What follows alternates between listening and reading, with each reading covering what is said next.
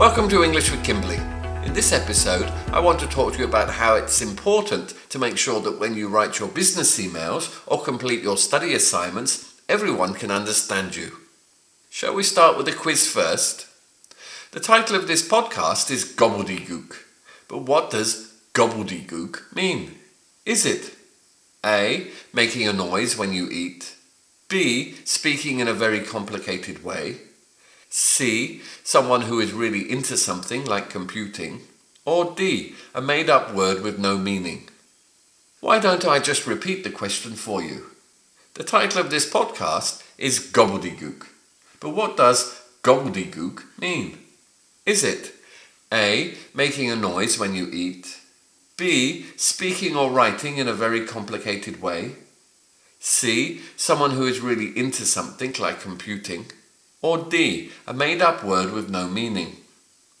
Did you get B, gobbledygook is speaking or writing in a very complicated way? If you thought it was someone who is really into something like computing, then you may have been thinking of the word geek. Some examples of gobbledygook are using long expressions that need only a single word, such as at a later date for later, despite the fact that, for although, in the near future, for soon, and at this moment in time, for now. In our final quiz, we can also see how using fancy words and long sentences can also equal gobbledygook. So, what does this gobbledygook mean? If there are any points on which you require explaining or need any further information, I will be glad to give them as and when required. Am I trying to say A. What do you want? B. Leave me alone. C. Please don't interrupt me. Or D. Any questions? Let's repeat the question again. What does this gobbledygook mean? If there are any points on which you require explaining or need any further information, I will be glad to give them as and when required. Am I trying to say a. What do you want? B. Leave me alone.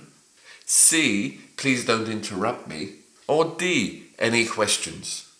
Did you get that this gobbledygook, if there are any points on which you require explaining or need any further information, I will be glad to give them as and when required, really means D. Any questions? Can you see the difference? Anyway, Australians are very keen not to speak or hear gobbledygook, and in episode 5 and 17, I also talk about communicating in a plain and simple style of English. If you like English with Kimberley, then tell your friends about it. You can also leave feedback about this podcast on iTunes. You can also find the script of this podcast at www.goaustralia.biz. I hope you have enjoyed this podcast and you'll join me again.